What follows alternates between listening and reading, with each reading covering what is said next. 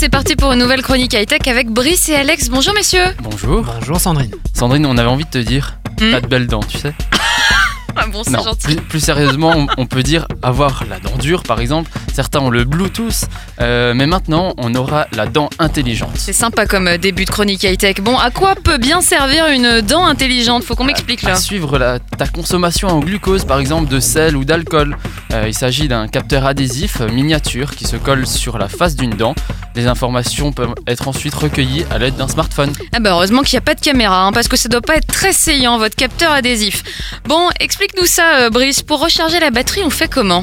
Alors il n'y a pas de batterie, le minuscule capteur mesure à peine deux millimètres, il est composé d'un matériau bioréactif qui absorbe le nutriment et d'autres substances chimiques présentes dans votre bouche. Alors l'ensemble agit comme une antenne, les fameuses R F I D que l'on retrouve sur les étiquettes de certains produits ou les cartes de paiement sans contact.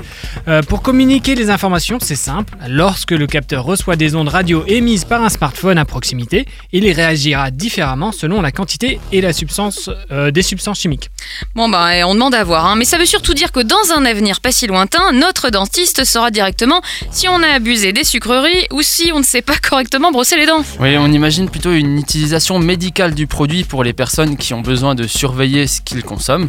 Pour toi Sandrine, ce sera peut-être l'occasion de savoir s'il est enfin temps de se mettre quelque chose sous la dent. Pas besoin de ça pour ça.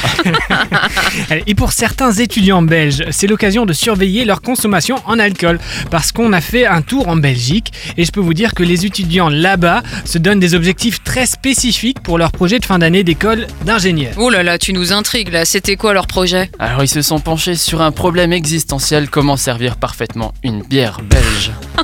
Bah, c'est intéressant ça, dis donc. Bah, euh, non mais vraiment, vraiment, c'est, ils ont inventé un robot qui est capable de servir la bière tout en douceur, de façon à avoir la hauteur de mousse parfaite dans le verre.